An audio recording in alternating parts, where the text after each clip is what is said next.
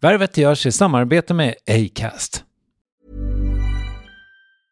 This Mother's Day, celebrate the extraordinary women in your life with a heartfelt gift from Blue Nile. Whether it's for your mom, a mother figure, or yourself as a mom, find that perfect piece to express your love and appreciation. Explore Blue Nile's exquisite pearls and mesmerizing gemstones that she's sure to love. Enjoy fast shipping options like guaranteed free shipping and returns. Make this Mother's Day unforgettable with a piece from Blue Nile. Right now, get up to 50% off at BlueNile.com. That's BlueNile.com. Planning for your next trip?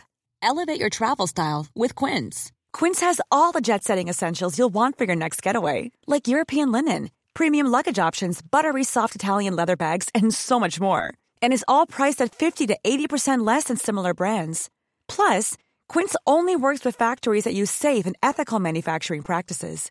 Pack your bags with high-quality essentials you'll be wearing for vacations to come with Quince. Go to quince.com/pack for free shipping and 365-day returns.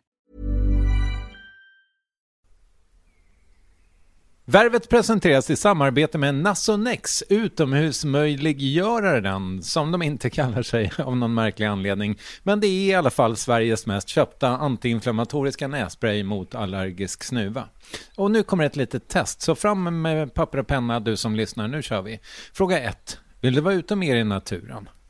Fråga 2. Sitter du framför en skärm lite för mycket? Fråga 3. Är du allergisk? Om du har svarat ja på någon av frågorna så tycker jag att du ska bege dig till beanoutsider.se. Jag vill för övrigt poängtera att Nasonex nässpray är ett receptfritt läkemedel från 18 år för behandling av symptom vid säsongsbunden och perenn allergisk snuva. Rådfråga läkare om du är eller tror dig vara gravid eller ammar eller om du planerar att skaffa barn, har en obehandlad infektion i näsan, nyligen har genomgått en näsoperation eller har en skada i näsan. Får ingen effekt inom 14 dagar eller om du redan använder läkemedel med kortison ska du kontakta läkare. Använd ej mer än tre månader utan läkarkontakt. Stort tack Nasonex och beanoutsider.se. Värvet sponsras av SAS Eurobonus och SAS Eurobonus Mastercard. Och det här är ett budskap som jag tänker kan vara bra för den som antingen gillar guldkant på till exempel tillvaron eller för den som gillar att slå två flugor i en smäll. Om jag tittar på vad jag gör av med under en dag så är det typ 85% mat. Kanske tar jag en kaffe ute och relativt ofta unnar jag mig en lunch men framförallt så handlar jag middagskäk och det blir nästan alltid ungefär 327 kronor. Och jag är förvisso med i alla mataffärers kundklubbar så jag får väl något slags luddig poäng på mina köp. Men får jag poäng på allt, överallt? Jag får ju inte det och det är dumt, för visst, Eurobonus kan användas till resor, lounger och uppgraderingar men otroligt mycket mer, som att bo på något av de 250 000 anslutna hotellen som finns att välja mellan. Perfekt om man vill ha en staycation med sin partner eller så. Och just nu, mellan 23 april och 5 maj, får du 5 000 Eurobonus extra poäng om du ansöker om ett SAS Eurobonus Mastercard kreditkort. Kreditkortet som ges ut av SEB Kort Bank AB, där effektiv ränta är 19,27 procent vilket exempelvis blir 47 108 kronor om du använder 40 000 i kredit i ett år. Men det är förstås inget tvång att utnyttja krediten. Få poäng på allt överallt och du börjar på SAS Eurobonus Mastercard.se. SAS Eurobonus Mastercard.se. Tack SAS Eurobonus och SAS Eurobonus Mastercard. Filmbranschen har Oscars och Guldbaggen. TV har Emmys och Kristallen. Musikbranschen har Ja, ni förstår. Och vi i poddbranschen, vi har Guldörat. Glädjande nog är Värvet återigen nominerat i kategorin Årets intervju och det måste ju firas. Till exempel med en så kallad favorit i repris. Så här är det, det eventuellt prisvinnande 510 avsnittet av Värvet med Marianne Lindberg De Geer. Och håll gärna tummarna den 20 oktober då vinnaren koras. Nu kör vi avsnittet avsnittet i sin helhet. Håll till godo.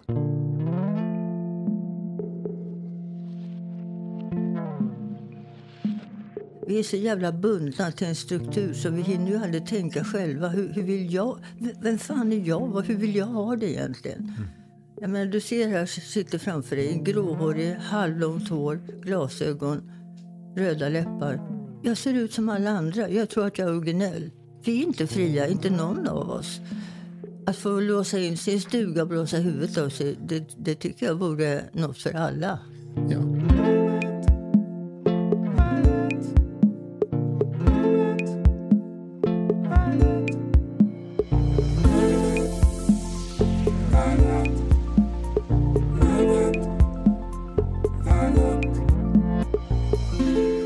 Av Värvets gäster har påpekat att livet är långt. Så sent som häromdagen sa Lotta Lundgren i ett av tioårsjubileumsåterbesöken att det bara pågår och pågår och pågår.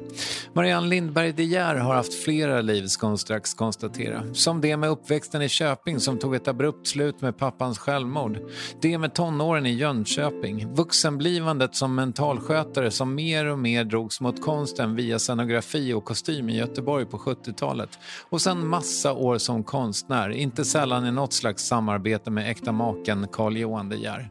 Hon har också hunnit jobba på Stadsteatern i Stockholm och debuterade som författare vid 70 plus. Och nu ligger hennes femte bok utan hänsyn på bokdiskarna i de butiker där den ännu inte sålt slut. Och som det inte vore nog är hon dessutom avsnitt 510 av Värvet. Här är Marianne Lindberg De Geer. Där har vi ögonkontakten. Ja. Hur mår du? Bra, tror jag. Ja. Ja. Är det för tidigt? Du har inte hunnit känna efter? Nej. Nej, Nej. okej. Men klockan är ändå 13.03. Ja, men jag vaknar tio, halv elva. Ja, Jag har haft fullt upp i natt. okej. Har du varit upp och läst? Ja. Vad läste du? Ska jag visa dig? Ja. Oj! Ser jag man på? att, att jag intervjuar dig istället. Ja, Okej. Jag har med mig alltså Kristoffer Triumf Törst. Mm. Jag har det onekligen. Vad, vad smickrande, tack. Vad roligt. Ja, och när jag kom in i Söderbokhandeln så sa de att Kristoffer eh, Triumf har varit här och köpt dina böcker. Ja. Då, då sa jag, då köper jag hans. Ja, Och då fick jag den här. ja vad fint. Ja. Ja. vad roligt. eh, Jag hör dåligt, det kanske jag ska säga med en gång. Jag hör skitdåligt. Ja. Eh, så du får prata lite så här tydligt. japp. Och sen, jag är väldigt strålad i munnen av en cancer som jag haft här. Så jag läspar lite och låter som ett litet fyllo, men det, det är jag faktiskt inte. Nej. Ja, Men hur går det med strålningen? Det låter jätte... ja men jag, jag är frisk nu, men eh, i och med att man strålar kring munnen så stelnar ju tunga och alla muskler blir ju liksom åren lite hårdare. Mm. Och med strålning så blir de ännu hårdare. Så att jag har lite svårt att formulera ord. Men det brukar komma när jag har pratat ett tag. Okej, ja. Mm. men då pratar vi på då bara. Men du, jag undrar en sak nu när jag har varit så inne i ditt liv. Och jag är dit. Ja, precis. Ja, Ja, det här är kul. det, det är det verkligen. Men, men eh, är det okej om vi börjar med att jag intervjuar dig? Ja, vi får se vad jag, Ja. om jag kommer på något som tangerar din bok. Mm. Ja, Ja, men det finns ju beröringspunkter. ja Mm. det gör ju det. En, en fråga som jag tycker låter naiv, fast den, gör också, den är också vettig i mitt huvud. Men ser du det som att du har levt flera liv? Ja, det stämmer. Alltså, så, så tycker jag ju med. Mm. Och när folk säger att livet är kort så känner jag så här, nope. Det som, alltså om jag sticker ner fingrarna i ditt sommarprat, som sen, mycket av de grejerna kommer ju igen sen i bokform, Ja. eller om det var tvärtom, så är din barndom så fruktansvärt levande i dig. Mm. Och sen liksom din unga vuxenhet med Mona, Ja, och sen i, liksom, ja, men i, i dina nutida böcker också. ja. Det där säger man ju ofta om folk, att man har alla åldrar i sig. Men jag brukar inte känna så kring mig själv. Jag får verkligen kämpa för att hitta tillbaka till det där. Men för dig verkar det komma så, det bara forsar ur dig. ja, men eh, det kanske inte gjorde när jag var lika gammal som du. Mm. Du, du får tänka, jag är, har fyllt 76. Jag sitter liksom nu och tänker att e- egentligen varje dag kan bli den, den sista. Alltså jag menar, man brukar dö i den här åldern, särskilt i min släkt. Uh, och jag, tror inte, jag känner ju inte som att jag går omkring och, och har ångest för att dö. Men jag är ju medveten om att jag är gammal. Ja, men det märker väl du nu när du har skrivit Törst och du har ju skrivit andra böcker. Att börjar man skriva så kommer det minnen. Det, alltså, jag har tänkt här, jag kommer inte ihåg, jag kommer inte ihåg någon så där har jag sagt. Så det är ingen idé att jag försöker ens. Men så fort jag börjar skriva om Mona i, På drift, som första boken heter, så bara kom Mona. Och det var väldigt... Ja, jag blev lite nästan tacksam över att jag minns. För jag brukar få ringa min bror och fråga vad mina kompisar hette och mina fröknar hette i skolan och sånt. För Så att skriva för tillbaka mitt minne, kan man säga. Det jag är nyfiken på är liksom, efter då många år, ett halvt liv drygt som liksom bildkonstnär, ja. så börjar du skriva och då undrar jag så här, det, det, låter självklart kanske, men kom det åt andra grejer med, med skriften? Ja, jag kan inte fuska bort det med, med skriften. Mm. I konsten kan man ta lite grepp och jag har gjort eh, ett verk som heter mina vänner. Där jag låtit fotografera de vänner jag hade då hos Uggla, du vet den här societetsfotografen från förr. Det är han väl inte nu, men stora svartvita bilder på familjemedlemmar, konfirmationsstudenten och allt det där. Och eh, så hade jag en text till den här, sviten av vänner, där jag skrev ungefär att de här var mina vänner 2003. Nu är jag inte så säker längre. En har dött, en vill inte veta av mig och en har jag tröttnat på. Ungefär så där. Mm. Och det, det kan ju smälla upp på väggen och, och gå liksom och skratta för mig själv. Men när jag skriver en bok då, då blir det liksom verkligt på något sätt. Även om jag fantiserar så blir det verkligt. Mm. Ja, det, det är annorlunda att skriva. Det är roligt. Men att jag, att jag slutade med konsten var ju för att jag ansåg att konsten var död. Jag tyckte den var astråkig. Efter, efter postmodernismen så lackade jag ut totalt. Det var ute. Och, och hela, hela konstlivet har ju dragit sig tillbaka kan man säga i världen. Nu är det ju Bukowski som säljer samtidskonst och, och gallerierna håller sig väldigt lågmälda kritikerna har blivit färre och färre och färre när det gäller konsten. Då var det ju liksom Lars och Eriksson och folk som blev förbannade. Och Dan Wolgers bar ut soffor från Liljevalchs och sålde på auktion. Det var, liksom, det var kul då. Mm. Det var spännande. Och, och det gällde ju inte bara Sverige utan det gällde ju liksom internationellt. Och nu är det ju bara dödtråkigt. Är, är liksom inte ens eh, Marina Abramovic intressant längre? Jo, alltså de som har kommit någon vart i sin, eh, sin konstutövning, de finns ju kvar och är fantastiskt intressanta. Men jag menar det här unga, nya, vart, vart vill de? Vart, vart tar det vägen? Mm. Eh, hur intresserade är liksom samhället av, av konsten nu? Den, den, har liksom nästan glömts bort, tappats bort i det här. Vad, vad, vad gick fel? Nej, men det är säkert ekonomi. Alltså det är, och så är det också... Jag tror också att det beror på eh, internet. Eh, jag menar, jag sitter ju hellre och ser en Netflix-serie än att gå ner på gallerierna. Och sen har jag inga pengar att köpa för heller. Mm. Och man kan inte behålla sina gamla priser. Det är ingen som köper överhuvudtaget. Så att det är en ny tid och det kanske man inte ens ska sörja. Det är bara, det är bara som det är. Och det kommer andra tider och får vi se om, om bildkonsten står sig. Eller om det blir mer av samma som jag tycker det är nu med konsten. Det är liksom mer av som man tröskar på i, i gamla fotspår.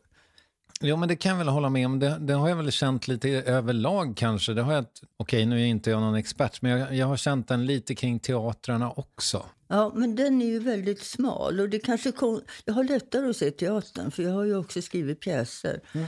Där har jag ju favoriter som sätter upp även klassiker och de blir så jävla bra och, och hittar en smärtpunkt och, och något nytt. Medan väldigt mycket ligger och, och gungar i liksom svenska lagom, så att säga. Vilka är dina favoriter? Det finns regissörer och regissörer. Och en av mina favoriter är ju Eirik Stube. Mm. Jag åker inte så mycket utomlands. Jag önskar att jag kunde, men ja, det finns tyska regissörer som är jävligt intressanta. Där är smärtpunkten... Ofta har jag, har jag hört uttrycket det händer redan i första akten, allt det som vi berättar med en hel pjäs. Sen börjar det. Och då jävlar, då är det på topp liksom. Eh, vi är så... Vi är försiktiga generaler och... Ja, jag vet inte. Jag, tycker det är jag ska sätta upp en pjäs på Brunnsgatan 4. Mm. Eh, vi börjar repetera innan jul, så det är en bit kvar. Men Brunnsgatan kör ju utan svångrem i Tyrolen. De, är liksom bara, de bara kör på. Det finns vissa sådana teatrar som Moment och, och några till där det händer saker. Men, men det är ju liksom lite i skymundan. De får inte vara med så mycket i, i, i samtalen. För det finns ingen som kan ta emot det. Så känner jag nu. Mm. Där kommer jag på något. Folk gör, men det finns ingen, som, ingen mottagare. Nej, så kanske, det kanske är publikens fel då? Nej, inte publiken, kritiken. Okej. Okay. Media. All right. Alltså, Fast spelar det så stor roll? Om folk kommer? Nej, men om folk vill jobba. Man mm. vill ju för fan jobba mot någonting. Alltså man har ju sin publik, men man, har, man vill ju utvecklas. Man vill ju läsa här gör Marianne Lindberg, det är ett magplask. Det är ju sånt man vill läsa. Va? Och så kan man tänka, din jä... Ja, och så går man igång och så tänker man, fan menar han? Jag mm. skriver ett brev och frågar. Mm. Alltså, eh, förstår du? Så att man laddar och inte det här, oh, men det var väl bra. Och, eh, jo, men jag kan rekommendera den här pjäsen och bla bla bla. Nej, jag vill att det ska stå någon och säga, alltså jag trodde, jag, jag kände jag var tvungen att gå ut och kräkas i pausen. Men jag kunde inte låta bli att gå in igen. Då vill jag gå. Mm. Men det är liksom så jämntjocka korvar på något sätt. Okej, okay. men, men som, nu när du har blivit hyllad för din senaste roman, då är du besviken? Nej, alltså nu är jag ju så ny i den här branschen och jag är så rädd om mitt förlag. Mm. Jag är så glad att de eh, alltså, vill ha mig där överhuvudtaget så att jag blir jätteglad mm. när jag läser minsta lilla uppmuntran. Mm. Eh, och ringer grabbarna och säger ja, jag fick en fin recension. Ja, det var bra, säger de. Ja, sen säljer vi mer. Ja. ja. Ja, jag förstår. Nej, men det är ju... Det känner du också igen. I wish.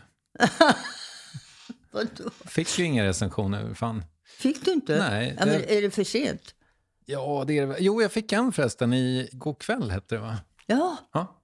Han Då var... sålde du säkert på Adlibris och Bokus den kvällen. Hoppas. Ja. Mm. Det brukar bli som en topp när man är med. Jag har också varit med igår kväll och då whoops, sa det bara så sålde jag. Eh, sen var det ju lågvatten igen. Ja. Eller många som ringer och säger, läser du in? Ja.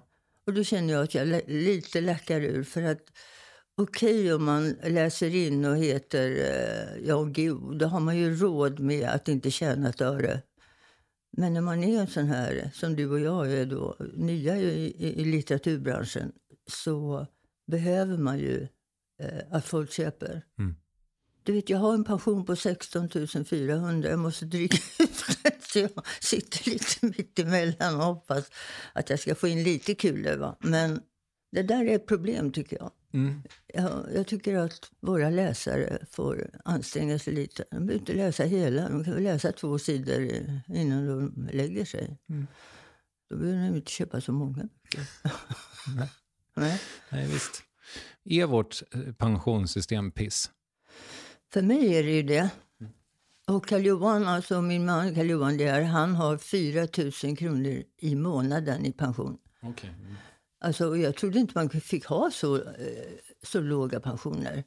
Alltså, jag trodde man hade någon slags folkpension, men det har man tydligen inte. Utan detta är vad han får. Det tycker jag är uselt av en sån person som har ägnat så mycket hela sitt liv åt kultur och gjort jävligt bra ifrån sig. Att han inte ska kunna leva på Samtidigt är det så här, han är 83 och 76. Vi jobbar på utav helvete och vi tycker det är kul att jobba. Så att eh, det, det, det sker någon slags eh, motstånd mot att lägga av när man, när man inte får pengar. Det är dock inte alla förunnat att kunna göra det. Nej, det, nej men det är helt vansinnigt. och det blir ju inte bättre heller. Så att folk som har slitit, de får ju sämre pension. Men hur var det förr då? Förr var det så att det var mycket sämre förr och blev bättre och bättre och bättre. Man kunde lättare bygga egna hem. Man, man fick det bättre och då tyckte man också att pensionen var bra för man hade inte haft någon pension innan. Men nu vet vi ju hur allting bara växer och vi vet att klyftan i Sverige är ju större än någonsin. Det läste jag häromdagen bara, till och med DN skriver om det. Att eh, de rika har ju blivit liksom typ sex gånger rikare och, och vilket gör de fattiga ännu fattigare. Och att vi inte gör något av det, det tror jag beror på att de fattiga numera är folk, eh, andra, tredje generationens invandrare som tar våra sämsta jobb och får ingenting för det. Och de kan vi bara hålla undan, för vi är ju medelklassen här i mitten. Det är därför feminismen inte fungerar heller längre för dem. Utan det blir någon slags eh, borgerlig feminism som, som vi ligger här på Söder och tycker att vi har åsikter om att vi vill ha det si och så. Men inkluderar vi arbetarklassen som vi snackade om för, då var ju det vi. Inte jag kanske, men många i alla fall. Jag, jag var ju mentalskötare i 15 år. Ja, det känns som att du, liksom, du, du kommer från ett borgerligt hem, men du doppade tårna. Du gjorde nästan som en hängmatteklassresa. Ja, ja, verkligen. Jag förlorade både far och mor och, och eh, tog inte studenten och började jobba en sommar i Göteborg för att få vara lite mer i Göteborg med den kille jag var kär i. Och sen blev jag liksom kvar på ett mentalsjukhus. Antagligen för att slippa lägga in mig så tog jag på mig en rock och, och fick nycklar och, och, och hamnade på rätt sida så att säga ett tag. Mm. Och så blev jag kvar där. För att jag fick, jag fick lön, jag fick eh, en lägenhet. Och sen fick jag ett barn och då hade jag ju lön och lägenhet. Och sen hade jag jättesvårt att ta mig därifrån såklart. För att det där grundläggande måste man ju ha om man har barn. Ja, klart. Ja. En utvikning. Ja, men eh, det är ju på något sätt, precis som du säger, tänker jag, att eh, medelklassen sätter narrativet. Ja. Och det är deras röster ja. som hörs. Det är också för dem all politik är till. Jo, men det är sant. Men är medelklassen större nu än den har varit förr? Alltså, medelklassen är ju också utskälld för att så här, alla vill vi väl vara medelklass. Alltså, vi vill ju ha det bra. Vi strävar efter att, att inte behöva tänka varje gång vi går in på Ica eller Konsum. Ska pengarna räcka? Man tar en oxfilé och tänker Ja, vad kostar det nu? Ja, men det blundar jag för. Jag tar den. Jag vill ha oxfilé. Vi behöver inte vända och tänka att vi tar falukorv fast den börjar se grön ut. Alltså, det, så var det ju förr, när man liksom, pengarna inte räckte till löningen. Nu har vi det rätt så bra. Eller vi har det väldigt bra om man jämför med världen. I övrigt så har vi det ju kanonbra, medelklassen. Det är ju nästan idealet att vara medelklass. Så det är i och för sig inget fel att sträva efter det vi har nu.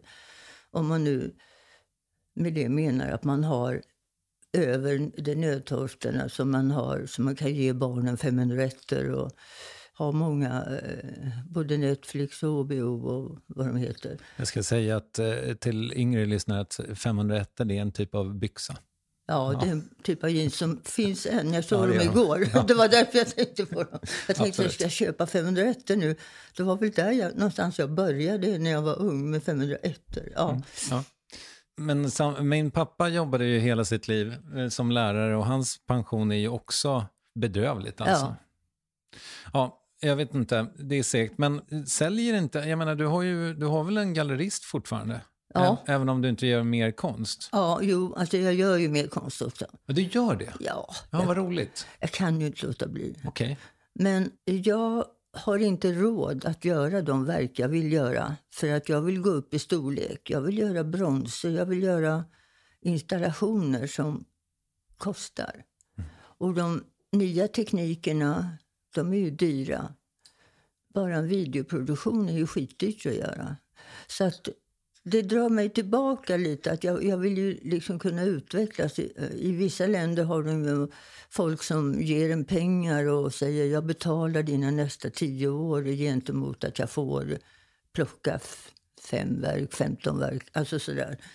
Eh, så har vi det ju inte här. Utan eh, jag har inte råd med den pension jag har och, och, och göra den konst jag vill. Men jag gör ändå lite måleri och lite skämtsamma grejer. Mm. jag ska ställa ut i sommar. Ja, vad roligt. Ja. Mm.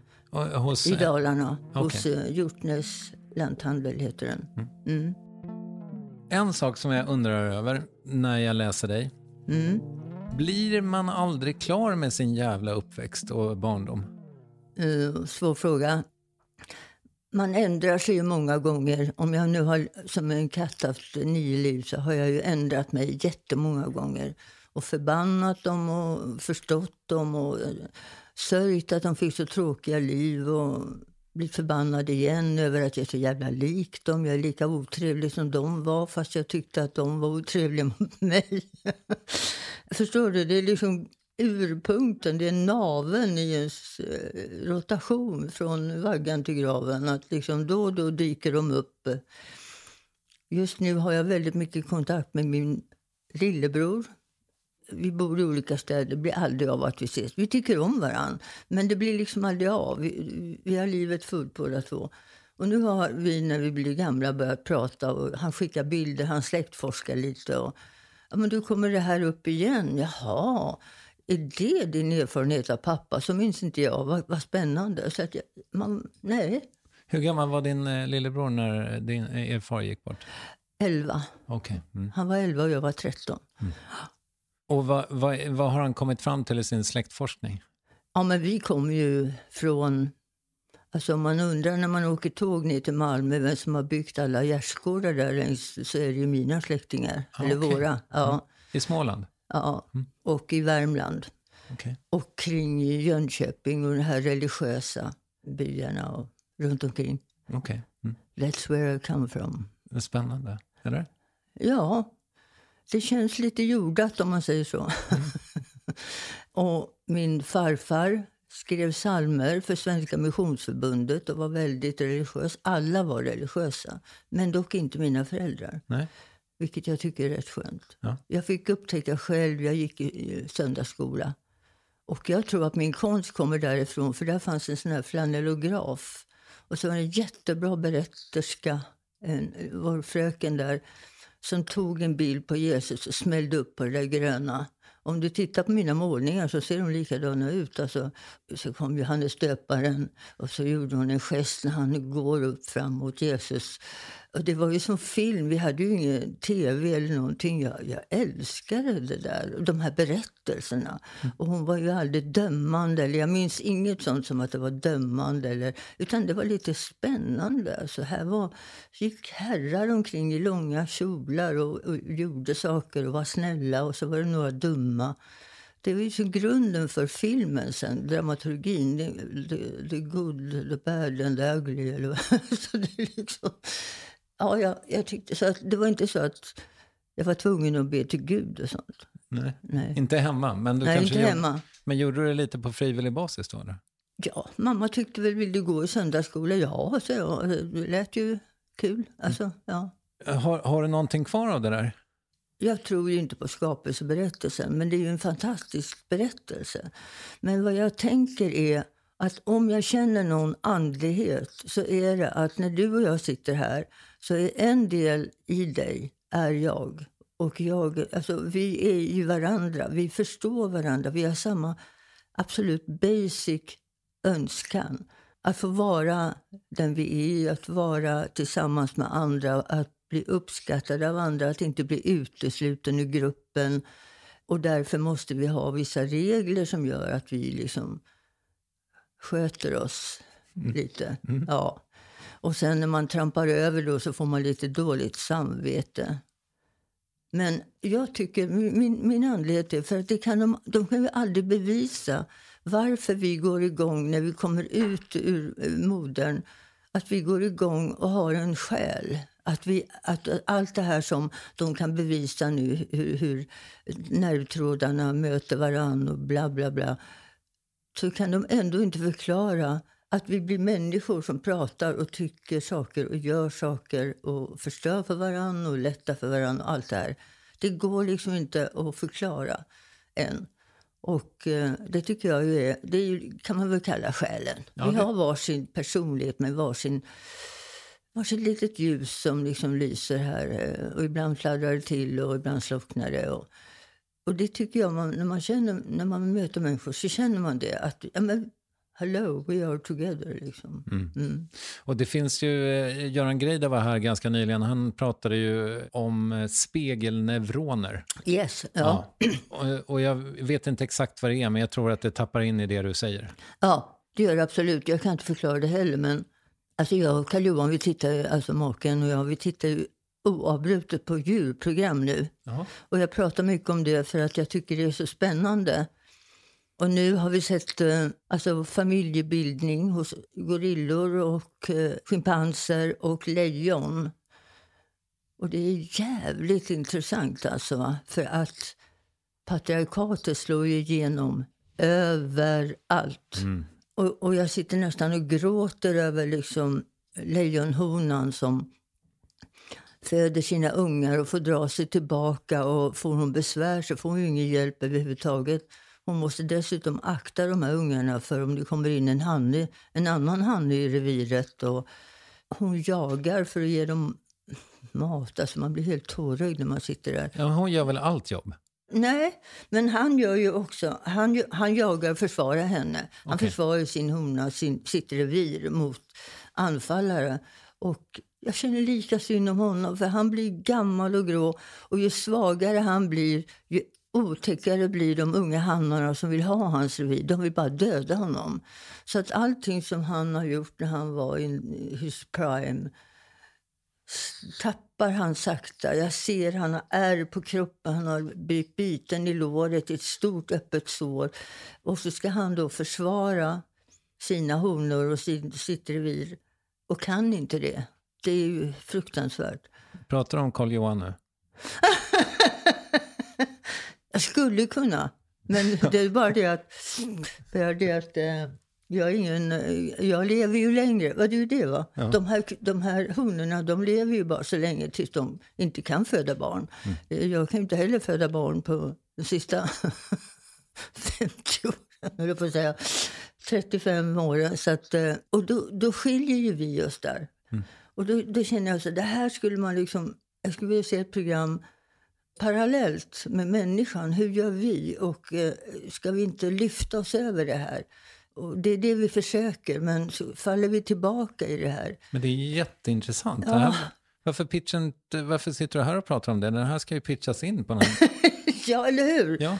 Det är så jäkla... För att, jag menar, det är så mycket snack om... Man, eh, och där kommer väl också religionen in. Alltså, djur har ju ingen religion, men de har ändå en... Jag menar, varför drar en svanhanne på sin gamla svanhona? De är par hela livet, fast de inte kan eh, få barn. så att säga. Är det inte för att de inte förstår då, eller? Nej, de är gjorda såna. Och- det är det jag tror med skapelsen. Det finns enormt precisa saker som... Jag menar, det är ett gytter i, i, i naturen hur saker och ting häng- hänger ihop. Och tar du bort den minsta loppa så faller kanske en stor elefant för att han... För kedjan gör så att den som levde på loppan, fågeln eller apan och så vidare blir dödad och så till slut så har inte elefanten något att äta. Det Det, är det kanske var är- en dålig jämförelse. Nej, men, den är jätteintressant. Ja, du förstår. Mm. Ja, men den är jätteintressant också eftersom de har pratat om att eh, eh, ta bort, eh, vad det nu är, de manliga myggorna med, med Ja. genteknik i Afrika för att få bort malarian eller Ja. hur det nu är. Men det skulle ju gi- gissningsvis få enorma konsekvenser på Ja. ekosystemet. det är ju nästan kvantfysik. Väl? Ja, visst. Mm. Eller, Jag har aldrig förstått vad det är, men om Nej, men- en fjäril eh, fladdrar i Japan så faller ett berg ner på Putin. Nej, så är det ju tyvärr inte. Men ja. Och feminism och så här, vad är det egentligen? Alltså, man ser ju på djuren, där är ju hannarna ofta jävligt snygga och, och påfåglarna är fantastiska och honorna går liksom lite gråspäckliga. Och så börjar hannarna slåss med sina fjädrar och den som vinner, ja då, då vänder hon väl arslet till och så får han komma till. Hon har inga val där och så föder hon de här ungarna och, och, och blir väldigt fäst vid dem oavsett. Det finns så mycket annat att tänka på. Jag tycker vi ibland fastnar i våra tankar kring hur vi ska leva våra liv. Vi är så jävla bundna till, och det spelar ingen roll kapitalism eller planekonomi. Vi är så jävla bundna till en struktur så vi hinner ju aldrig tänka själva. Hur, hur vill jag, vem fan är jag? Hur vill jag ha det egentligen? Jag menar, du ser här, sitter framför dig en gråhårig, halvlångt hår, glasögon, röda läppar. Jag ser ut som alla andra. Jag tror att jag är originell. No way. Ja, det är du i och för sig. Men, ja. Nej, men alltså om du förstår vad jag menar. Ja, men det finns ju ett spann här som man säger, originell. Men hipsters ser ut så. De, vi, vi vågar inte sticka ut överhuvudtaget. Och det har ju blivit konstigt nog med alla dessa val mycket smalare och smalare hur vi vågar vara. Mm. När jag var barn då kunde man se en tant och en farbror i Huckmon i Huckle genom Köping med ett halmlass och en häst framför, eller två oxar. Samtidigt som pappa körde sin Merca bakom och tutade och var skitirriterad. Och så kunde det komma tjejer med väldigt korta kjolar och jättesminkade ögon. Alltså 1800-talet möttes på något sätt i mitten på 1900-talet med framtiden. Men nu ser vi, ja vilken, vad är det vi ser nu? Jag försöker ju se ut och smälta in i din värld. Mm. Så att vi försöker dölja också åldersspannet. Ah, Gud, vad det finns att prata om. Ja, fast eh, jo, men det där är ju, alltså dels så är det två reflektioner. Jag är lite eh, kompis med en amerikansk singer-songwriter som brukar vara i Stockholm en del för att han älskar den här delen av världen av någon anledning. Och han, han sa det att när han är i Los Angeles, det, det är roligt med svenskorna. För man kan se dem på en mils håll ifall de kommer i grupp. Då vet man. Ja, men, ja, för att alla har samma vit, Ja. vita sneakers eh, och blåa jeans och en liten topp. Ja. Och det är bara vi som gör så. Är det det? Ja, ty, enligt honom, i alla fall på den platsen. Mm. Men det är finns- kanske är därför vi älskar att åka utomlands. För vi ser en helt annan eh, gatubild och mycket mer blandning. Och då blir det mi- mindre kravfyllt också. Kan det, kan det stämma? Ja, kanske. Men när jag gick in i min långa nykterhet 2004, Ja. då kändes det som att vi, då, var vi, då hade vi fortfarande ett, en fot i den här där alla gick ner på stan på fredagen och blev skitfulla tillsammans. Och sen höll man varandras luggar och så kräktes man i buskar ja. tillsammans. När jag kom ut ur min nykterhet 2017 eller vad det var, ja då skulle alla veta allting om italienska sydsluttningar där vinerna var som godast. Alltså det är bara, vi, vi är ett kollektivistiskt folk tror jag. På gott och ont.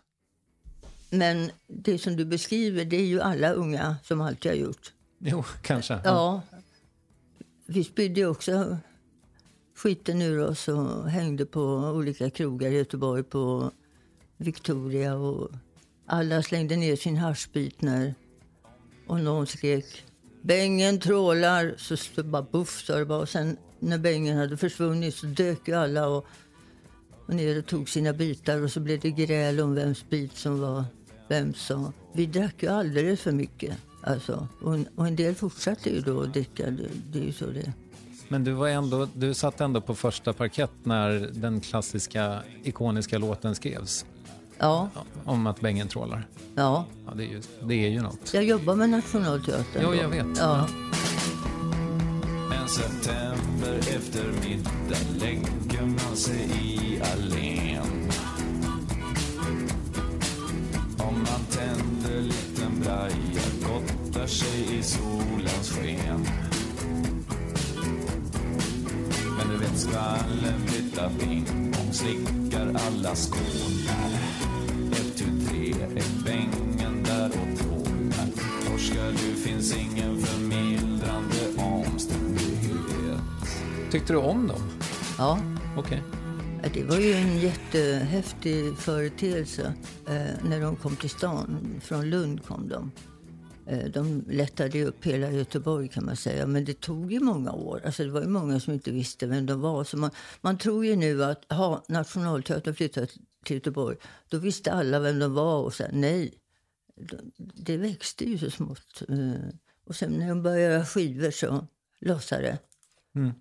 Men, men i någon bisats i böckerna om Mona så skriver du att alltså det här med svensk eh, språk i progg, det var ju inte för, det var ingenting för Mona. Det var för töntigt. Nej, Jo, för din eh, överläkaren där på mentalsjukhus, eller på den Ja. här ja, femman, ja. han hade köpt biljetter till någonting och du var inte alls imponerad för du gillade inte svenskar som sjöng progg. Nej, nej, det gjorde Nej. jag inte. Jag tyckte det var väldigt tråkigt. Ja.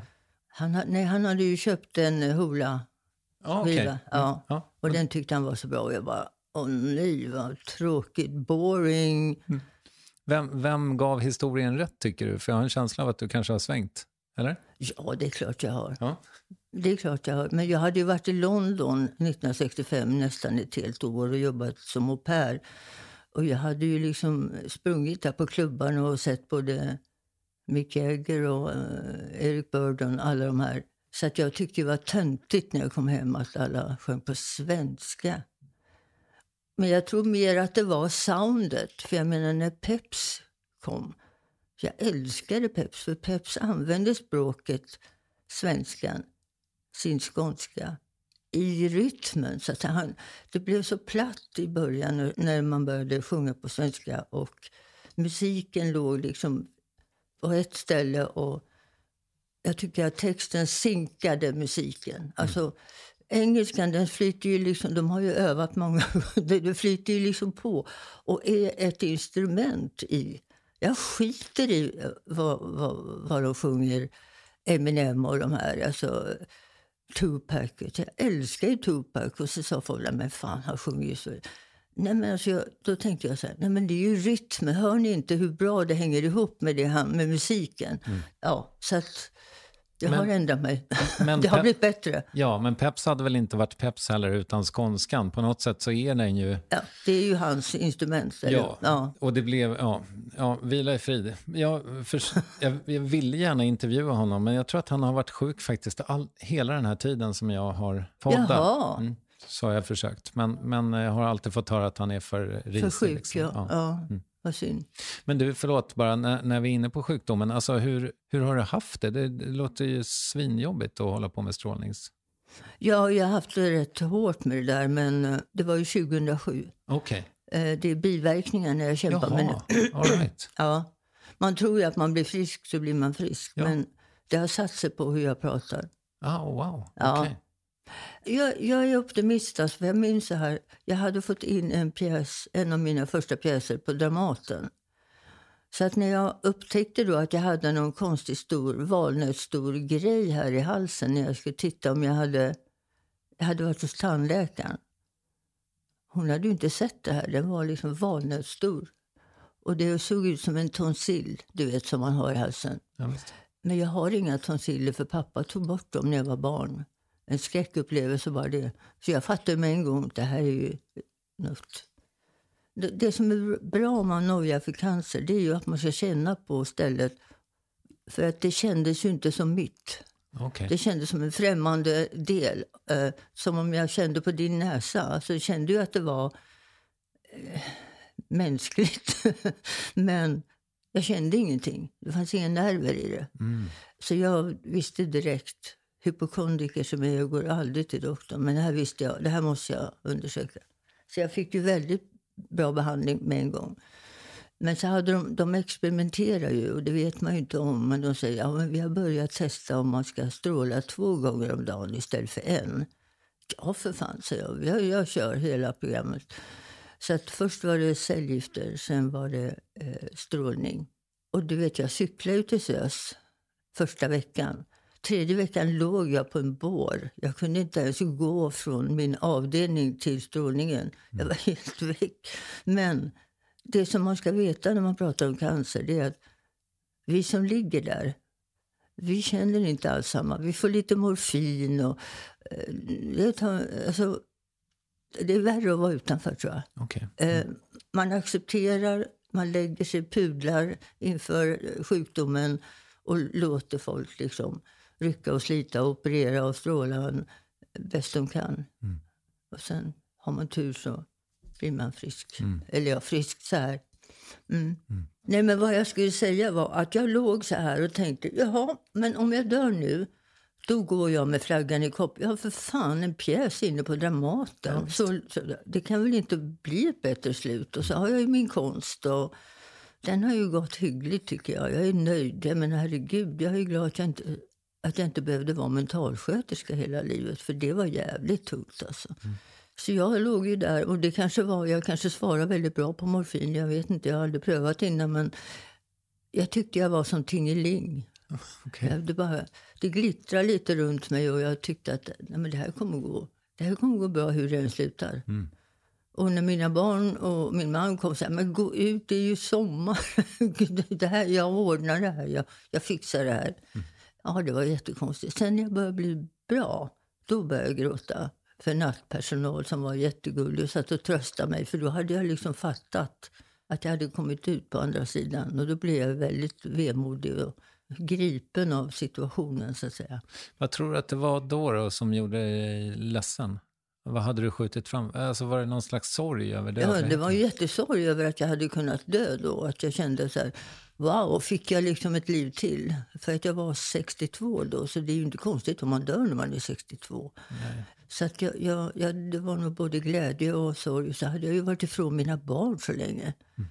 Även om de var vuxna så längtade jag ju efter dem och efter min man och efter mitt liv. Jag låg ju från april till 11 september var min sista operation. Så att sen låg jag ju till jul.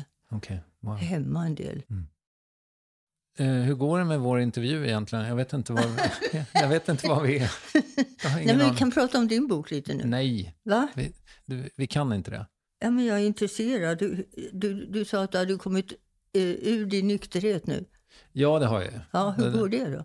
Uh, ja, men i skrivande stund alldeles utmärkt. Ja. ja. Mm. Vad va bra, men du har kämpat för att inte bli de som måste vara vit hela tiden.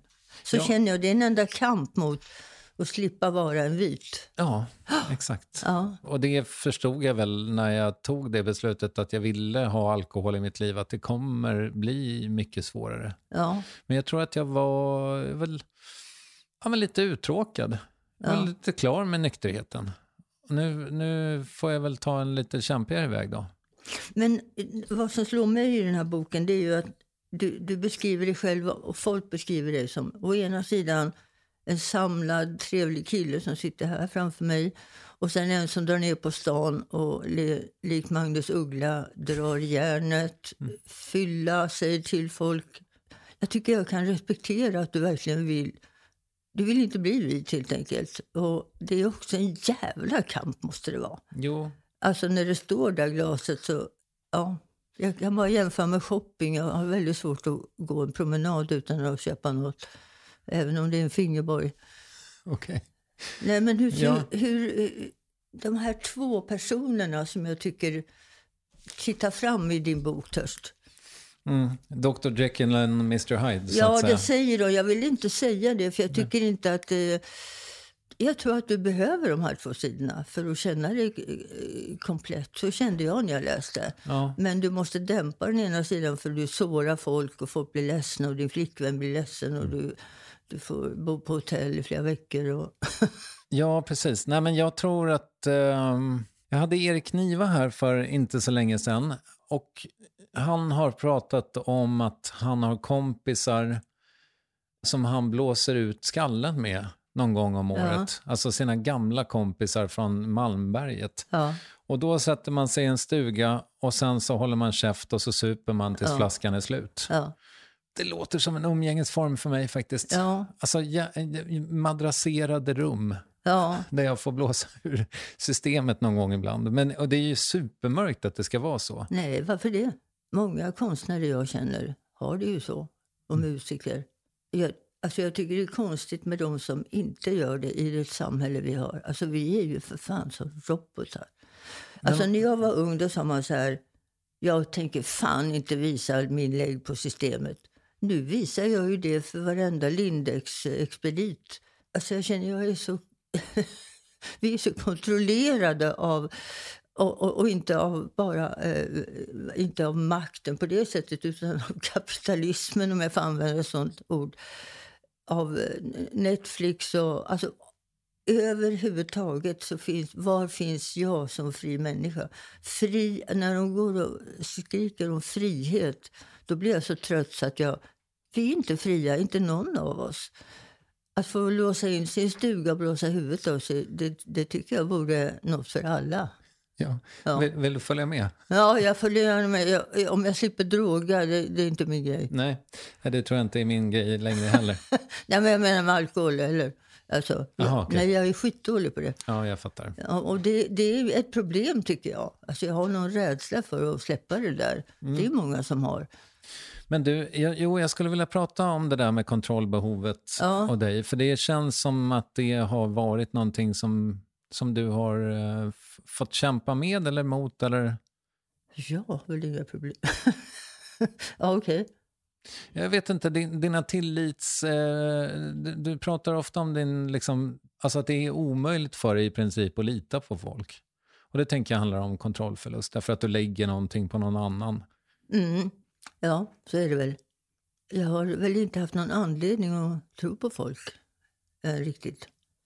Det, om vi börjar där vi, eller om vi slutar där vi börjar med det här hemmet som präglar en så är det väl mycket därifrån. Men också gener. Herregud, mamma var likadan, pappa var likadan.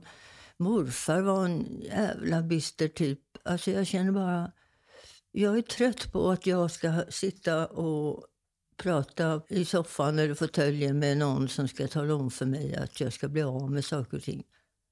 Nej, alltså jag har det i mig. Sen måste jag ju kämpa med det, precis som du. Du, du har hittat en tredje väg, tycker jag är imponerande. Nu har jag levt så jävla länge. Fan, jag är, om fyra år är jag 80 år, om jag nu får leva av hälsan.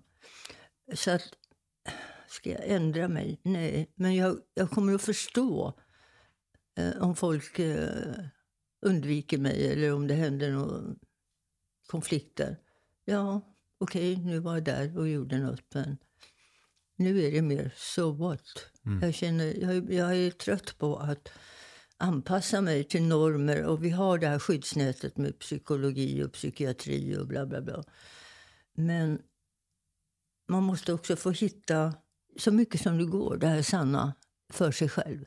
Och den sanna Marianne 2022 hon har bara strunta i det där nu. Och det är en väldig lättnad. Jag har en person som jag litar fullständigt på och det är min man. Och mina barn.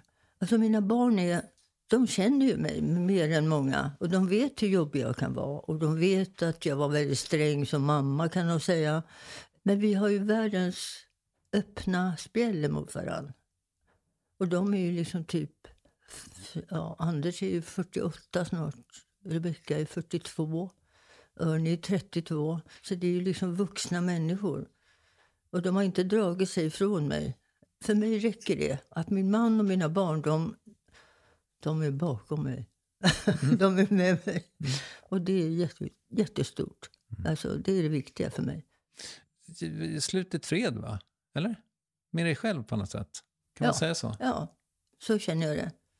Jag tror att jag fick en väldig hjälp när jag läste Daniel Bergmans bok Hjärtat. Där, där man kan se att hans föräldrar är väldigt vårdslösa som föräldrar. De är omogna som föräldrar. De skulle kanske inte varit föräldrar överhuvudtaget.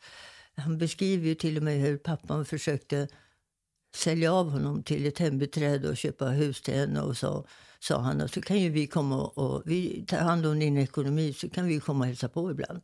Eh, och jag kan känna att när han beskriver sina föräldrar så känns det inte i boken som att han, med, han är riktigt medveten om att han faktiskt liknar dem också. I sitt förhållande till sina barn, sitt barn. Och det kan jag känna med mig själv. Hur mycket kan jag göra åt mina gener som jag har fått av min mamma? Min pappa sköts i skallen av sig när han var 52 för att han var olyckligt kär i min mamma. Jesus, vilket temperament. Eh, det har jag i alla fall inte. Jag har nog varit mer likgiltig som min mamma. I vissa, jag, jag, jag, kan ställa om och bli rätt hård och likgiltig. Om det, om, om det kommer för nära mig och det bränner och jag känner det där är inte jag, vill inte ha med det att göra. Då kan jag bli väldigt kall. Men har du, vän, har, du har vänner? Ja, några vänner. Ja. ja. Jag Men... har världens bästa låt. Får jag citera den? Du kan klippa bort om du vill. Kör. Jag har inga vänner, bara folk jag känner. Vi pratar med varandra, för det finns ju inga andra. Det är så varmt i natt. Jag tror jag erkänner att jag drar holk på holk för att orka umgås med folk. Alla vet vem jag är. Det är allt jag begär. Ingen når mig, ingen får mig. Det finns ingen som förstår mig. Jag är hal som en ål. Det finns ingen som tål mig i längden. Wow. Det är den bästa. Alltså det är Gunnar Danielsson. Mm guldslipsen var med Kommer absolut inte klippa bort det där. Inte under om, några omständigheter. Jag, jag försöker att ha med den i alla mina pjäser. Att någon ska sjunga eller hela...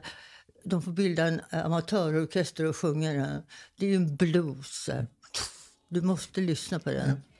Det, det, eh, vet du vad som kommer hända nu per automatik och magi? Folk som lyssnar på det här, de kommer få höra den nu. Ja, den är så jävla bra. Jag har inga vänner, bara folk som jag känner. Vi pratar med varandra, för det finns. Nu kanske jag drar det lite för långt, men bear with me som man säger. Jag har en känsla av att... ehm, eller jag har nog laddat folk med massa så här, oj, oj, oj, här kommer en ny människa och här fanns det spegelneuroner och Ja. feromoner och grejer. Satan i gatan, nu blir det åka av, nu har jag en ny bästis. Ja. Och sen så blir jag besviken någonstans efter två månader eller så. Mm. Och så blir, fan, vi skulle ju ha setts klockan eh, två. Ja. Men klockan är tio över och äh, äh, hen är inte här. Ja. Och då, sen, är det liksom, sen är det förstört. ja. Har det varit så för dig också? Det handlar om, om respektlöshet mycket. Men kan du förlåta då? Ja, det, det tror jag att jag kan. Men inte alla. Nej. Jag kan bli, som jag sa, jag kan stänga av och bara säga Ja, exakt. okej, du såg det så, du tycker så. Det får du tycka, men jag går åt det här hållet. Alltså, Ja jag har lämnat många efter mig. Men å andra sidan så är jag en person som söker upp hur mycket folk som helst. För jag är så nyfiken, precis som du. Jag blir så nyfiken på, det kan man nog se i min, mina dagböcker också. Jag söker upp folk, eller om folk börjar prata med mig så vill jag liksom veta mer. Hur tänker du? Vad gör du? Och då kan jag bli väldigt besviken, precis som du ibland. Och ibland blir jag bara helt begeistrad. Som med Lars Norén. Och så gick han och dog och jag blev helt... Jag blev bara förbannad på honom. Vad fan, vi hade ju något intressant här på G. Eh, vi började prata på riktigt i vår mejlväxling. Där vi satt och hade pandemi båda två. Ja, så gick han och dog. Och, och Lars Vilks har ju känt sen Eldkvarn brann. Och han ju- var ju också på ett helt annat sätt rolig att prata med. Där grälar vi mest. Alltså jag, alltså han var ju väldigt intelligent. Man kände så här, här får man ju kämpa för att liksom komma med argument. Men eh, ja. Så att jag, jag, jag är intresserad, jätteintresserad av folk och eh, blir jag besviken så dör jag kanske. Kan, ska inte du också ha en sån här podd då? Nej. Får... Det verkar ju jobbigt att hålla på. Jo. Du har ju det. Det är ju bra. jo, det är sant. Ja. Ja. Okej. Du får leva genom mig och våra spegelneuroner. Ja, eller hur? Vi får göra något, du och jag kanske, något vid sidan av något annat. Ja, gärna det. Ja, Vet du vad? Och det taggar in i någonting som jag är lite nyfiken på. För att jag, hade min ateljé så nära där ni bor, på Mariaberget. ja, Och så kändes det som att liksom ni, um, du eller ni umgås på ett sätt som man inte riktigt gör i Sverige. Att det är sådär lite över kafébordet och det är liksom ja, men någon som är 25 som är inbegripen i samma samtal som någon som är 52, Johan Kroneman är med på ett hörn. Liksom. Tyvärr så tycker jag, jag vet inte om det, har det någonsin varit så att man umgås på det sättet? För jag har en känsla av att ingen umgås över eh, generationsgränserna Och- i. Sverige. Nej, det, det är väldigt vanligt. Och i och med att Carl-Johan och jag fick barn så sent ihop. Jag fick Örnen när jag var 43 och Carl-Johan var 51. Så hade vi ju inga kompisar som hade barn. Och då blev det att vi också umgicks med folk som var mycket yngre än- vi var, som hade barn. Men jag tycker det ger så mycket att prata med olika generationer. Det är jättekul. Det, det svåra för mig tycker jag, det är ju att jag ska vara den mogna. Alltså det tycker jag däremot är svårt. Och det märker jag med mina barn. De säger, "Men mamma för helvete, säger de. Så, Nej, det tycker jag verkligen inte. Ja, men, ja, men säger jag. Så vet jag liksom så här, försöker vara lite vuxna i rummet och, och de skakar bara på huvudet. Eh, Vad är det för diskussioner du förlorar i? Allt. Okej. Om allt, särskilt nu, mycket med Ernie som är 32 och, har blivit färdig filmregissör. Det är ju Carl Johan som mitt barn. Jag har ju spritt mina gener kan man säga. Han är fruktansvärt vänlig, så han har ju fått Carl Johans liksom, själ, tycker jag. Va? Han är väldigt så här lugn. Han tycker själv att han inte är så lugn, men han framstår som lugn och klok. Och han är 1,92, han kan krama mig så når jag till hans armhåla, vilket känns så mysigt. Men han tycker ju att mina åsikter är Nej, mamma, du har fel. Så är det ju inte. Okay. Och Det kan vara film, det kan vara eh, feminism, om jag retar mig på... Jag vill inte namnge någon, men... så säger han nej, jag tycker hon är jätteintressant. Men vi får också upp samtal om det. Då blir jag så här... Vad fan, jag fick inte med honom på detta. Så då måste jag ta reda på varför fick jag inte det? Och ligger det något i det han säger? Och, eller är det bara för att han är så ung? Mm. så att jag tycker man lär sig också om sig själv med yngre människor. Mm. Att man kanske går och bär på åsikter som man bara slänger ur sig för att man har gjort det alltid. Utan att tänka efter. Och det tycker jag är så tacksam för att mina barn vågar peta i det och säga utan att, då, att jag känner mig spolad. Utan att jag känner så här, fan, vilken morsa jag har att släppa på. Utan att de tycker så här, ja men, ja men vi kan prata om, ska vi ta en fika säger de. Och så går man och fikar och försöker prata om det där. Och kanske kommer man aldrig fram till någonting men jag tycker det är jättespännande. Mm. Ja. Du, alltså nu har ju jag båda mina föräldrar i livet. Mm. Och du har ingen av dina föräldrar i livet. Och det som, det som jag tycker verkar gå igen med människor som har förlorat sina föräldrar är att de säger alltid, tycker jag, och jag önskar att jag hade frågat mer. Mm. Önskar du att du hade frågat mer? Nej. Nej? Det har jag aldrig tänkt. Alltså, jag tycker inte att jag är som alla andra, för att min pappa var född 1904. Mm. Det är så oerhört svårt att begripa hur han uppfattade världen. Med föräldrar religiösa, födda 1860-tal. Eh, vad de bar med sig när de fick sina tre barn. Och hur det, alltså, det går liksom inte att omfatta. Så att, att jag skulle behöva leva deras liv för att förstå hur de blev som de blev. Mm. Jag kunde ju ändå känna uppskattning från min pappa. Eh, det gjorde jag aldrig med min mamma. Alltså, och det tror jag har präglat mig. Och jag vet rätt mycket om varför han tog livet av sig. Och han, han pratade med mig om det. Då var jag 13. Mm. Men då är det, för jag frågade förut ifall man någonsin blir klar, så på ett sätt så kanske du är det? Ja, jag är klar, men, men det kommer ändå komma upp med min bakgrund. Men jag känner, jag känner någon slags ömhet för mina föräldrar. Alltså, de passade inte ihop. De levde i en tid när reglerna var att snacka om att det var svart eller vitt och hur de skulle leva. Pappa hade varit gift förut, hade två barn, vilket inte var så vanligt då. Mamma var 14 år yngre, ville inte leva i Köping, hon ville leva i Stockholm. Det var så många parametrar. Barn var liksom något man skulle skaffa och sen försöka hålla ordning på.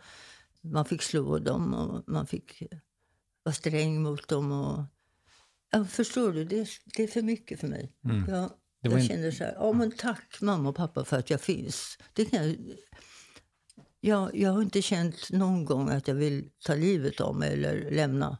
Och jag är så himla glad att, att jag har fått ha så kul de sista 40 åren. Nej, men 35. Mm. Eller nästan 40 åren. När jag flyttade till Stockholm och började gå på Dramatiska institutet och då vände liksom mitt liv. När jag, jag tror det var när jag förstod att ska det bli någon ändring i mitt liv så måste jag göra det själv. Mm. Det hjälper inte att gå till eh, en psykiater till. Det hjälper inte att göra det eller det. Eller, utan det är här, alltså. Här måste det börja. Och då måste jag överkomma den ångest som det innebär att stiga in i det ansvaret. Och det har jag sakta men säkert gjort jättemycket med hjälp av Karl Johan. Så att, eh, ja, på det hela taget är jag nöjd. Mm. Du, eh, jag frågade dig förut ifall du kom åt grejer med eh, skrivandet som du inte kom åt med eh, ja.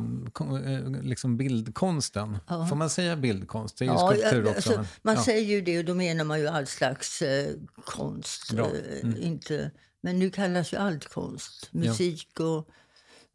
Går det att säga någonting om vad du har velat utforska med din konst? Det är en för stor fråga va? Nej. Alltså jag hade ju också turen här med postmodernismen. Att jag hamnade i... Efter modernismen så kunde man... Med postmodernismen betyder ju... Man, man, man, man bråkade med modernismen. Man försökte göra något annat. Man kunde liksom ta vad som helst i en installation och försöka uttrycka någonting så att andra människor kunde uppfatta det.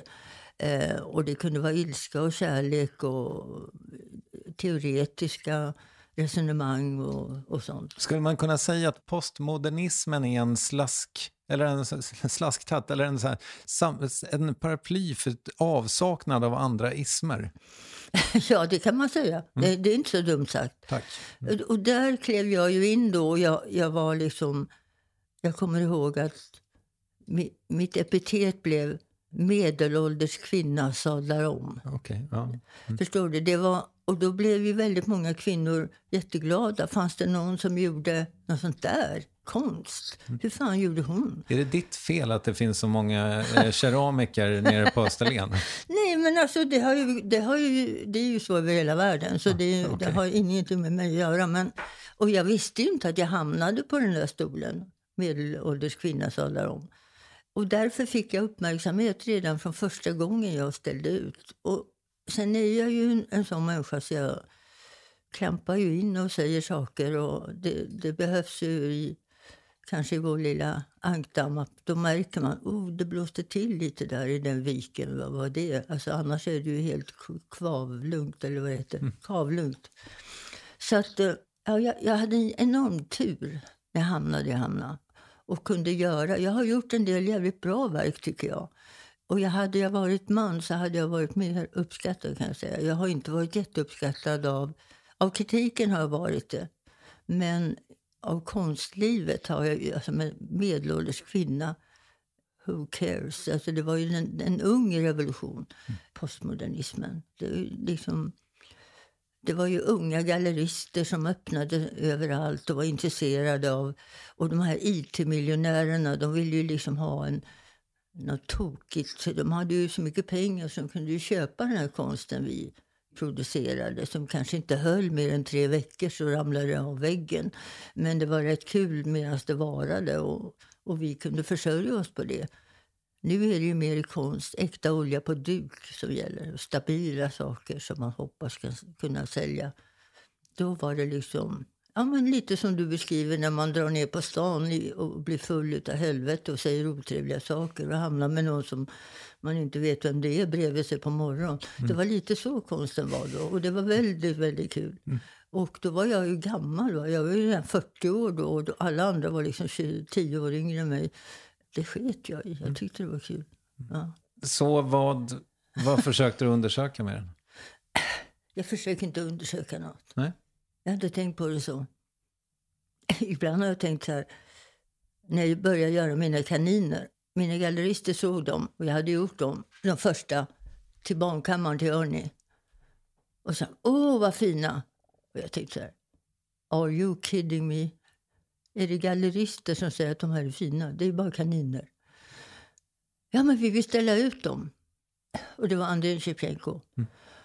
Och jag tänkte så här, de, de ser något i det här som inte jag ser, men okej. Okay. Mm. Så jag ställde ut liksom 30 teckningar, kritteckningar och sålde allihopa. Wow, diamonds, I'm rich again, tänkte jag. och började producera kaniner. Mm. Och det har blivit också en sån där, ett levebröd, kaninerna. Och det har varit väldigt kul, för jag tänker kaniner, de förökar ju sig som fan. Så att jag har ju hoppats att jag ska kunna ha liksom en kanin i varje stad. Mm. Än så länge är det bara fem städer. Okay. och jag älskar folk tycker om dem och jag älskar dem. Men eh, vad räknas som konst egentligen? Men du tyckte att de var för banala? Ja. Mm. Samtidigt som jag kom ihåg att Marie-Louise Ekman, vi satt och pratade så sa hon, men det är ju så här va, så fort man ser två människor sitter och pratar så blir man ju jävligt nyfiken på vad, vad de pratar om. Och jag ställde ju en kanin upp och en låg. Och när jag ibland sitter och fikar i Kungsan så hör jag barn resonera och vem som är vem. Om det är mamma som ligger eller pappa som ligger en söndag och mamma är jättesur. Eller, alltså, det sätter igång ett samtal. Och om det kan göra det med barn så tycker jag det är underbart. Alltså. Wow. Jag blir genomlycklig när jag smyger omkring där med en kopp te och, och sätter mig vid ett bord bredvid och hör hur de pratar. Och en del sparkar på dem och en del är skitförbannade på den som står upp och ibland är de skitförbannade på den som ligger ner. Ja, du vet. Säger du till ifall de sparkar på dina kaniner? gör väl ingenting. Det är ju sten. Ja. Det är, det är liksom, jag vill att de ska användas. Och det är toppen om de gör det. Och, och om de kan väcka tankar hos någon unge eller någon förälder som hör när Ja, det är pappa, han ligger ju alltid där. ja, hur då menar du, lilla vän? Ja, men äh, mamma hon säger att pappa... Och så börjar liksom en berättelse. Så gör man ju mycket i barnpsykiatrin.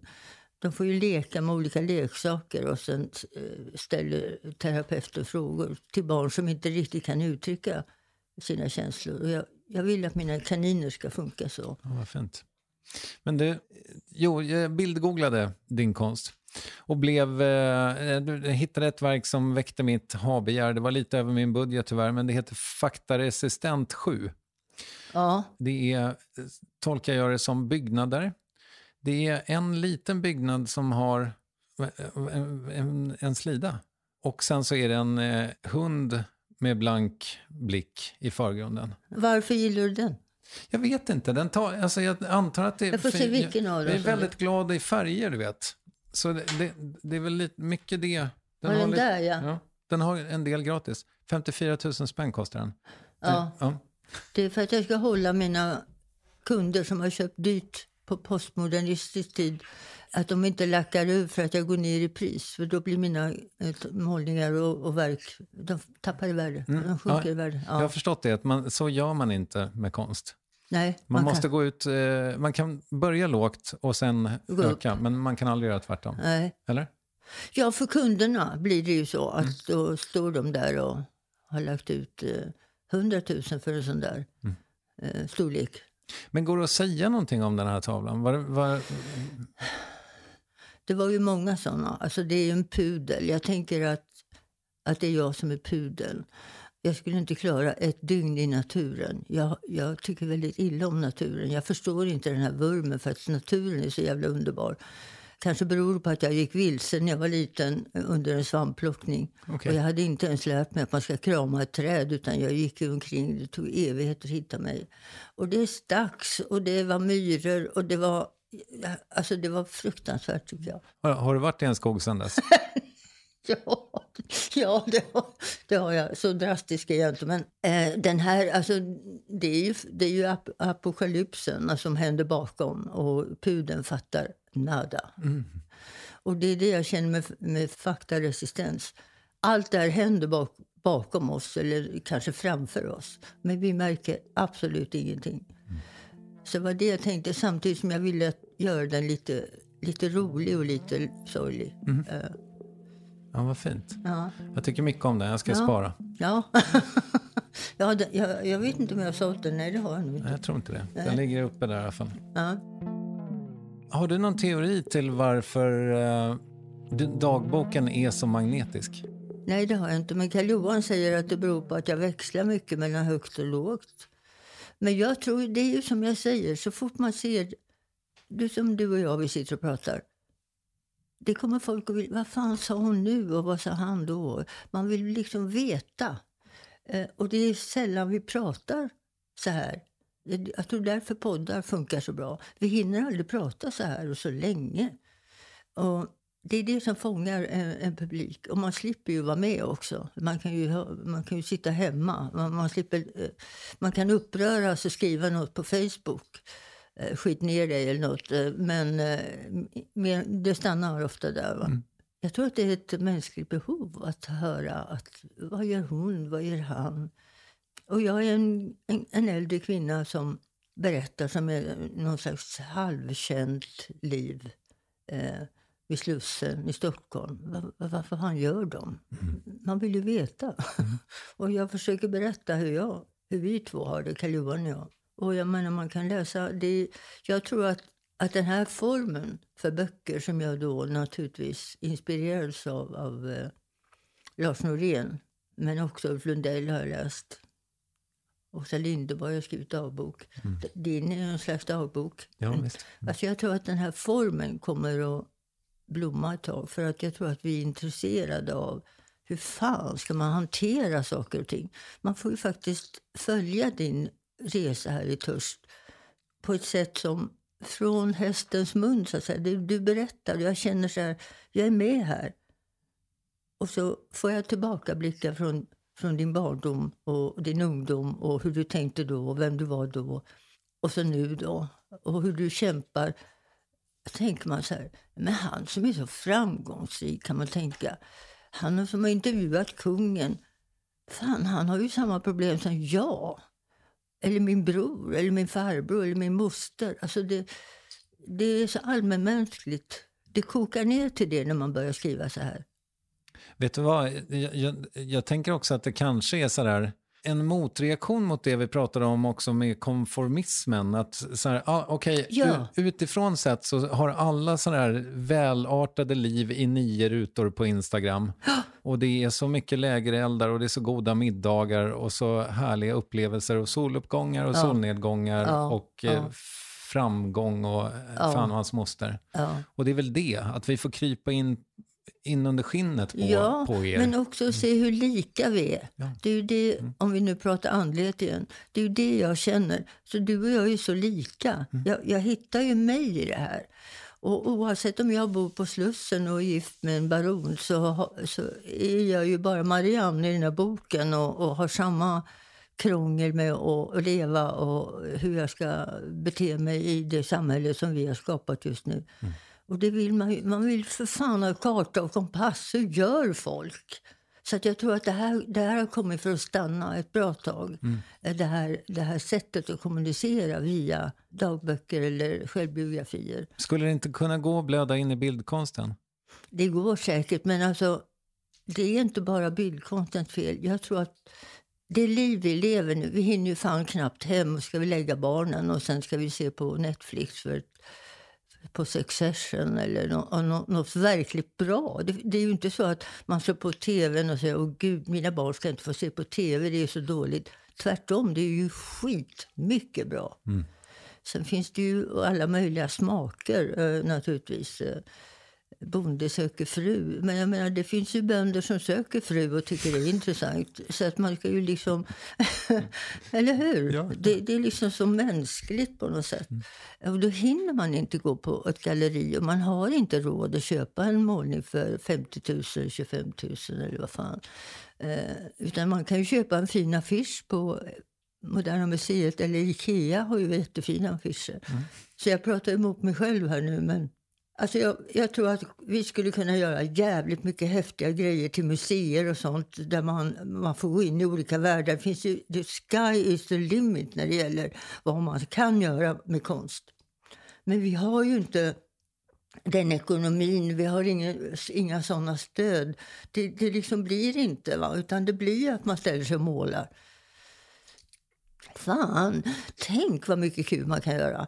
och jag menar, det behöver ju inte vara heller konstnärer som har gått eh, nästan läkarutbildningsmässigt långa utbildningar. Du kanske får en bra idé som du gör. Och så händer det någonting där och alla drar till Moderna för att se dina grejer. Sen kanske inte du gör något mer, du kanske fortsätter med det här eller gör något annat.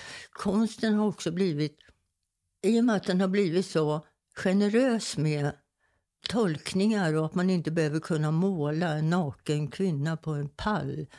Det finns ju andra sätt att uttrycka och det har vi ju lärt oss nu under 1900-talet. Att kroki i all ära, men det finns man kan ju bära ut två bänkar upp från Liljevalchs också och, och, och skapa en diskussion och, och en spännande sån. Herregud, ja. Eh, och där tror jag vi kommer att vara länge.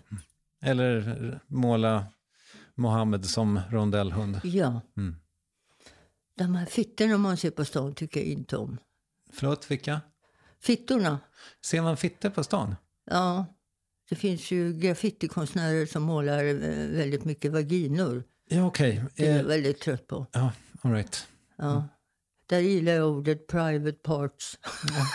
Men, eh, så du tyckte inte heller om den blåa penisen? Nej, Nej. nej. Nej. Alltså om man överträffar naturen genom att måla en penis eller en vagina, det finns konstnärer som har gjort det, då tycker jag att det är fint. Men när man gör det sämre än vad det är i verkligheten, det tycker jag är tråkigt. Berätta om din nästa bok. Ja, jag går hem och gör det nu. Jag har inte hunnit skriva idag. Nej, okej. Mm. Men- Jag kommer att berätta om det här i min bok. Men det kommer en Vårt tredje? möte. Ja, tack. Mm. Ja, jag, jag kommer att hålla på Smickrande. tills jag stupar. Ja, härligt. Faktiskt tyvärr heter nästa. Okej.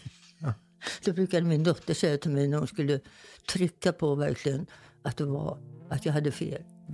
Hon tittade på mig med tjocka glasögon upp och sa Mamma, faktiskt tyvärr. Du, med det är det dags för succémomentet Frågor du inte fått förut. Hur minns du Gösta Boman? Va? Hur minns du Gösta Boman? Ja, så det är bara en torr, eh, en torr högergubbe eh, med mycket makt. Ja. Vad eh, tycker du att valpen där i fönstret borde kosta? Jag tycker att den kan kosta 5 000 på avbetalning. Mm. Okej. Men eh, tyvärr, alltså, i, här får man ju inte ha valpar i fönster längre. Jaha, det var en kuggfråga alltså. Fan ta det var- dig, Kristoffer. Det var en fälla. du, eh, vilken film har du mest av alla låtsats tycka om? Fanny Alexander. Ja, den gillade du egentligen inte. Jo, men inte så som alla håller på och tjatar om. Det är som att titta in i när det är julskyltning på NK. På något sätt. Man fattar ju att de är lite elaka, men det ser ju härligt ut. Eh, är du för eller emot Turning Torso? För, Ja, okej. då kunde det blivit högre tycker jag. Ja. Jag menar, varför denna halvmesyr? Eh, tre- 320 meter är den väl ändå? Ja, men screw you. Den kunde liksom försvinna upp i skyn. Ja. Vad känner du för skiljetecknet semikolon? Likgiltighet. Ja, jag Men jag använder det rätt mycket. Ja. Ja. Jag har inget emot det. Jag har inte blivit sån snobben. Jag är ju ny i det här gamet. Om du intervjuar mig om tio år så kommer jag ha, ha en essä skriven om hur jag hatar semikolon. Jag älskar semikolon. Ja, vad bra. Jag tycker det är, Ja, men du har mycket det. ja, jag tycker Ja. det är elegant. Jag Men det har jag också. tror det är åtminstone tre Men stycken. vilka är det som inte gillar semikolon? Jag vet inte, snobbister. Nej, det var det jag menade. Mm. Men jag kanske måste sälla mig till dem för att bli såld. Hur ofta måste lakanen bytas?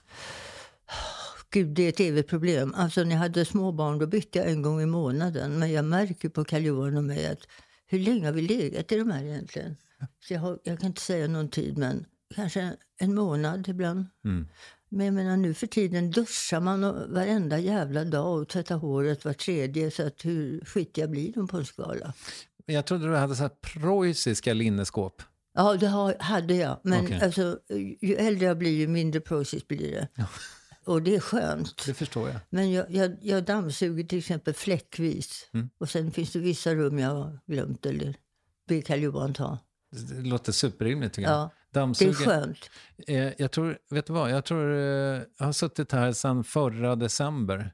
Så ett år och tre månader. Jag tror jag har dammsugit en gång. Ja, men det märks inte. Nej, Nej. skiten lägger sig i hörnen. Ja, Ja. och de kan man plocka ibland när de kommer gående. När man öppnar dörren så ser man Oh, nu sprang den det hörnet iväg där. Så tar man en näve och slänger. Ja, visst. Ja, Du, eh, det var underbart att träffa dig. Tack så mycket för att du ja kom. men tack själv. Det var jättekul.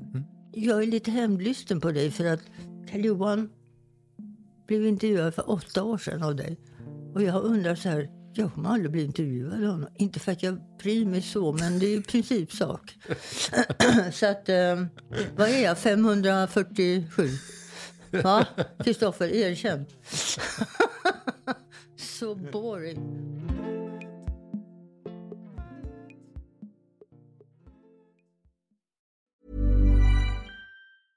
Sick of being upsold at gyms?